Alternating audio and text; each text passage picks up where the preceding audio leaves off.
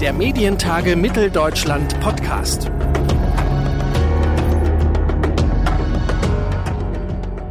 Hallo und herzlich willkommen zu einer neuen Folge des Podcasts der Medientage Mitteldeutschland.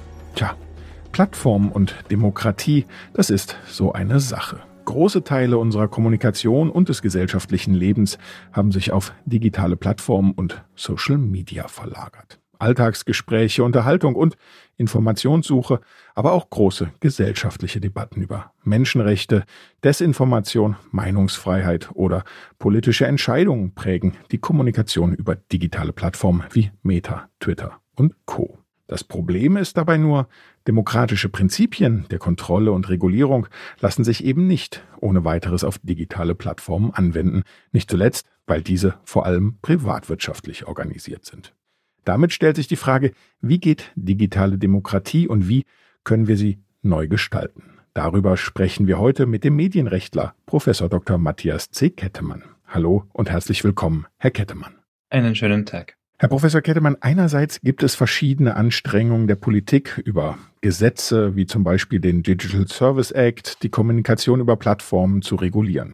Gleichzeitig werden die Plattformen längst selbst aktiv und haben ja auch Kontrollmechanismen eingeführt. Was sind das für Kontrollmechanismen? Die Plattformen wissen seit langer Zeit, dass sie aktiv werden müssen, um gegen rechtswidrige Inhalte vorzugehen. Dazu sind sie schon einmal verpflichtet, durch staatliches Recht.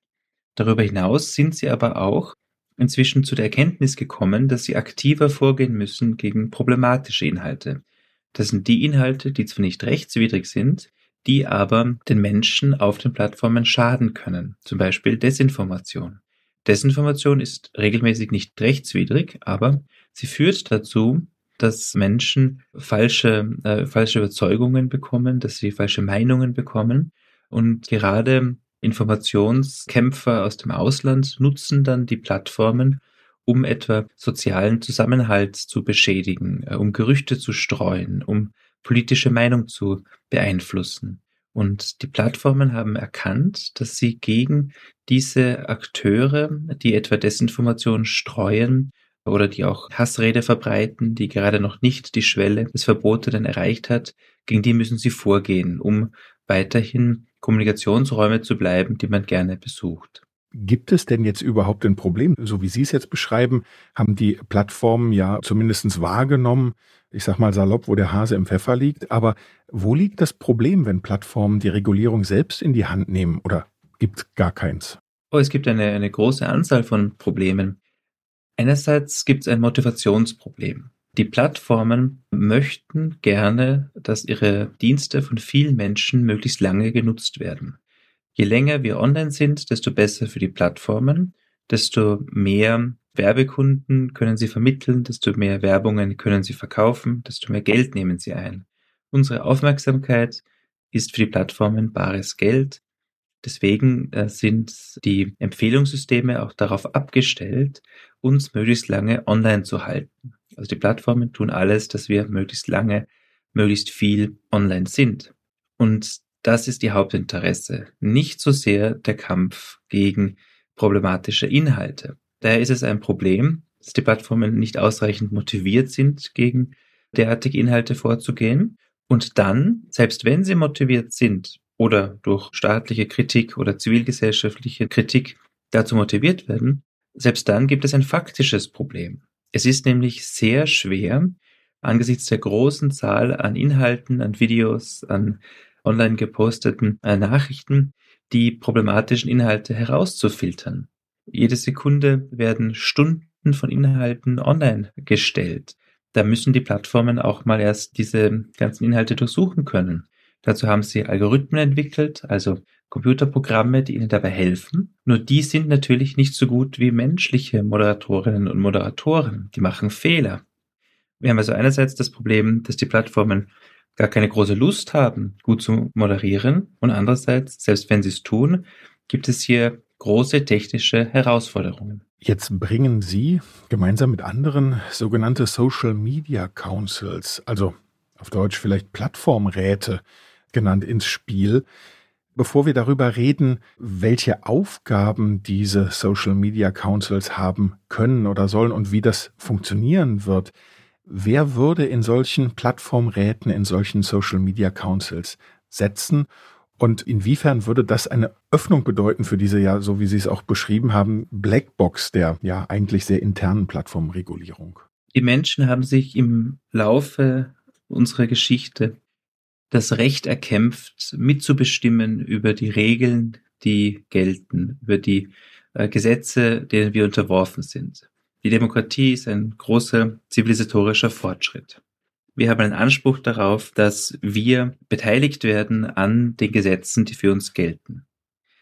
Das ist aktuell auf den Plattformen noch nicht der Fall. Die Plattformen bestimmen großteils selbst darüber, was online gilt, was online gesagt werden darf, welche Inhalte gelöscht sind, welche empfohlen werden, welche wegmoderiert werden. Das halten inzwischen immer mehr Menschen, auch in der Politik, für eine problematische Ausgangslage. Und deswegen hat sich auch die Bundesregierung im letzten Koalitionsabkommen dazu bekannt, die Plattformbeiräte voranzubringen. Plattformbeiräte sind entweder Experten oder Vertreterinnen und Vertreter von Bürgerinnen und Bürgern, die den Plattformen dabei helfen, besser zu moderieren, die in einzelnen Fällen auch streitige Inhalte sich anschauen und überlegen, ob diese online bleiben sollen oder nicht, die Plattformen dabei unterstützen, gute Moderationsentscheidungen zu treffen, die diese Motivationslage, die ich vorher angesprochen habe, ein bisschen ändern, die also der Plattform einen Push geben, einen Push in die Richtung, besser zu moderieren, klügere Regeln aufzustellen, mehr die Rechte sowohl der, der Bürgerinnen und Bürger als auch der Userinnen und User zu schützen. Hm. Also es geht weniger darum, in konkrete Fälle einzugreifen, was wahrscheinlich auch aufgrund der schieren Menge einfach unmöglich ist, so wie man es vielleicht bei Schiedsstellen oder Ombudsmännern und Frauen sich vorstellen könnte in anderen Bereichen, sondern ein bisschen mehr vielleicht in die Richtung wie ähnliche Strukturen, die es ja auch im Bereich des öffentlich-rechtlichen Rundfunks oder im Jugendschutz gibt. Und da ist die Frage, inwieweit halten Sie das für vergleichbar? In der Tat sind die neuen Plattformbeiräte, äh, über die wir forschen, inspiriert von den Medienbeiräten, den Fernsehbeiräten, wie sie etwa bei den öffentlich-rechtlichen Rundfunkanstalten bestehen, aber auch von den Beiräten, äh, wie sie im Jugendschutzrecht bestehen. Denn die haben alle ein gemeinsames Ziel, Wissen von der Zivilgesellschaft hineinzuführen, hineinzuleiten in komplexe Entscheidungsprozesse. Wie genau soll Unterhaltung ausgestaltet sein im öffentlich-rechtlichen Rundfunk? Was genau ist ein jugendgefährdendes Medium? Das sind schwierige Fragen, für die es eine Rückbindung an die Gesellschaft braucht. Und diese Rückbindung, die fehlt bei Plattformen bisher. Und Plattformbeiräte wollen diese Rückbindung sicherstellen. Einerseits dadurch, dass man über Expertinnen und Experten den Plattformen Wissen zur Verfügung stellt, damit sie gute Entscheidungen treffen, was moderiert werden sollte, was nicht, wo die Grenzen von Witzen sind, wo Hassrede beginnt. Und andererseits will man auch mehr Repräsentativität herstellen. Die Plattformen beherrschen aktuell die Online-Räume, sie setzen ihre eigenen Regeln und sie werden gesellschaftlich nur sehr moderat überwacht durch die Gerichte. Und die Plattformbeiräte wollen hier eine Art ja, quasi parlamentarische Kontrolle einführen. Also eine Art Plattformparlament wollen diese Beiräte auch sein. Und was würden Sie sagen, funktioniert das? Also halten sich die Plattformen dann daran, was ihnen ihre Plattformbeiräte vorgeben oder mitgeben? Das ist ein, ein langsamer Prozess, ein Dialogprozess. Wir haben bisher einen Plattformbeirat, der recht erfolgreich gewesen ist. Das ist jener von Meta, der Firma, die früher Facebook hieß. Die haben sich vor einiger Zeit ein, einen Beirat gegeben, das sogenannte Oversight Board. Und dieses Oversight Board, das inzwischen auch schon zwei Jahre existiert, hat kontinuierlich Kritik geübt, Verbesserungspotenziale aufgezeigt, ganz grundsätzliche Rügen erteilt, wie etwa, dass Facebook besser darauf achten muss, ihre eigenen Regeln zu veröffentlichen und sich auch an diese eigenen Regeln zu halten. Alles sinnvolle neue Regeln. Und äh, Facebook hat sich im Großen und Ganzen zu etwa 70 Prozent an die Empfehlungen dieses Gremiums gehalten und ist äh, durch Einfluss dieses Gremiums auf jeden Fall ein etwas besserer Ort geworden. Auch wenn man natürlich dem Beirat von Facebook vorwerfen kann, äh, dass er nicht sehr demokratisch ist. Es sind nur sehr wenige Expertinnen und Experten dort Mitglied, die zwar viel Expertise hineinbringen, die aber jetzt nicht sehr viel an demokratischer Legitimation einbringen. Wir haben dort Ex-Chefredakteure großer Zeitungen, sehr viele RechtsprofessorInnen, eine ehemalige Friedensnobelpreisträgerin. Sehr kluge Leute, keine Frage. Aber ich persönlich finde auch das Modell interessant, mehr Bürgerinnen und Bürger in diese Prozesse zu involvieren, um eben eine Art, ja, eine Art parlamentarischer Kontrolle hier durch die Bevölkerung aber einzuführen. Mhm. Das heißt, andersrum gefragt, kann so ein Beirat durch zwar sehr kluge Menschen, aber eben auch durch, durch diese Auswahl mit sozusagen prägenden Namen oder Persönlichkeiten auch so ein bisschen verkommen zu einer Art, ja, wie, wie soll man das sagen, so, so eine Placebo-Truppe, die am Ende äh, sozusagen, ist es gut, dass man sie hat, man kann sich damit schmücken, aber wirklich bewirken tut sie nichts. Ist das eine reale Gefahr?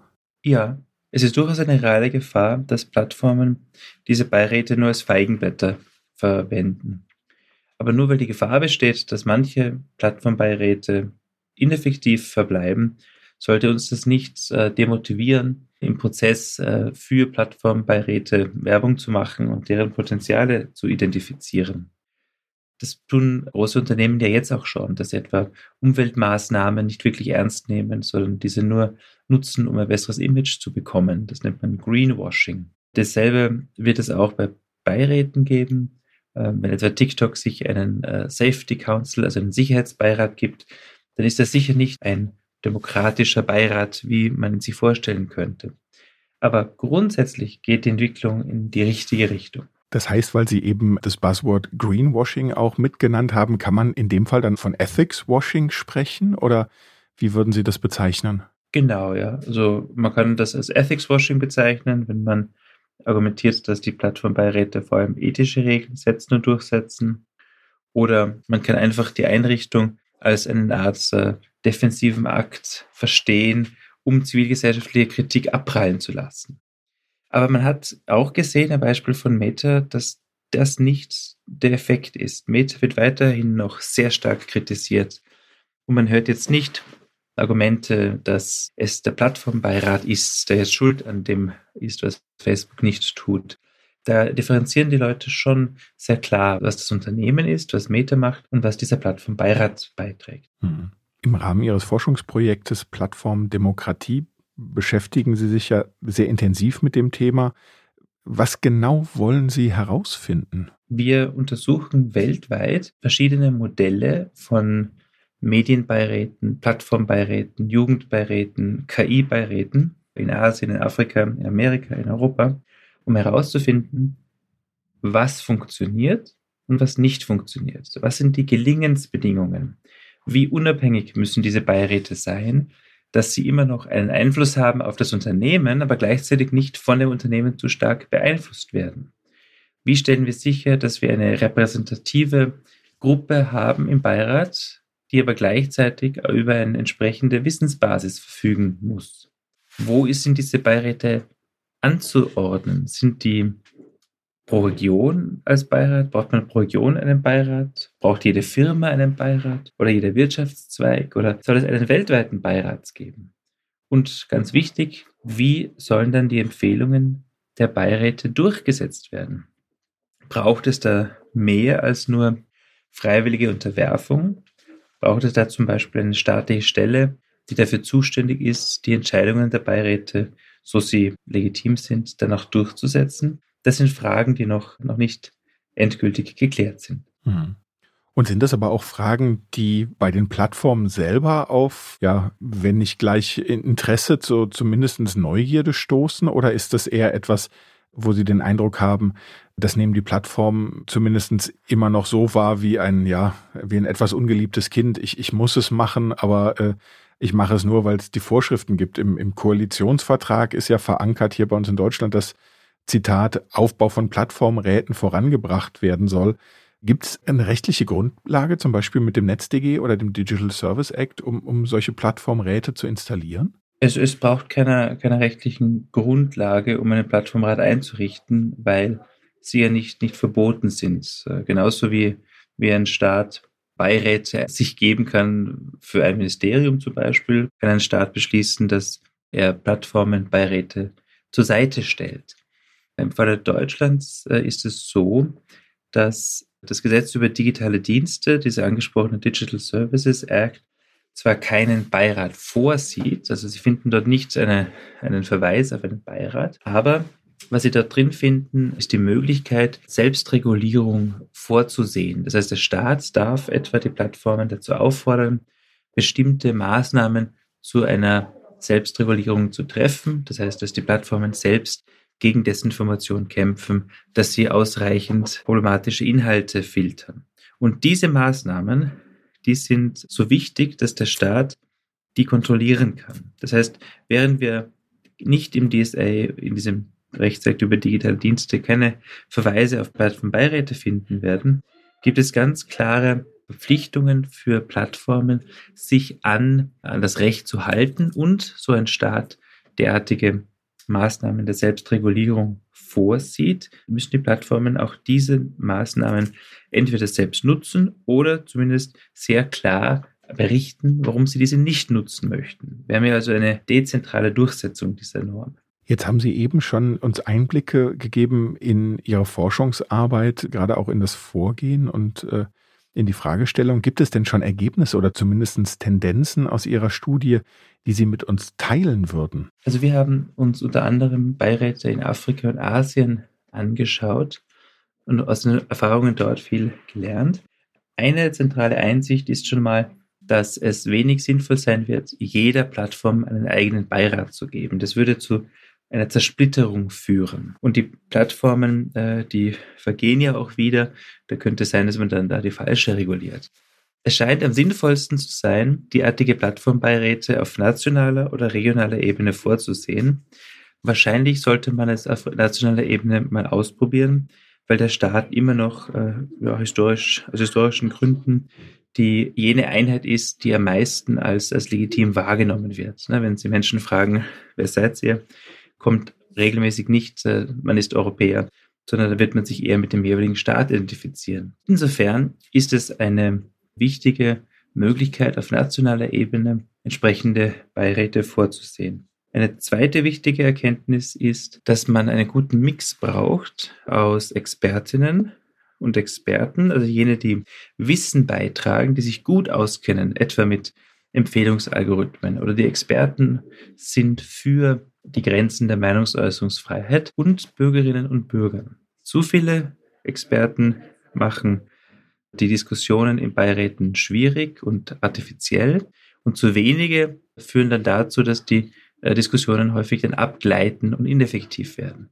Es braucht also eines guten Mixes an Menschen, die in diesem Beirat sitzen. Zum Abschluss, Herr Professor Kettemann, vielleicht ein bisschen zugespitzt gefragt, wie zuversichtlich sind Sie, auch nach all der Forschungsarbeit, können Plattformen Demokratie lernen? Plattformen können Demokratie lernen, Plattformen können demokratischer werden, weil nichts, keine von den Regeln, die auf Plattformen gilt, ist absolut. Das sind alles Entscheidungen, die einmal getroffen wurden und die wieder rückgängig gemacht werden können.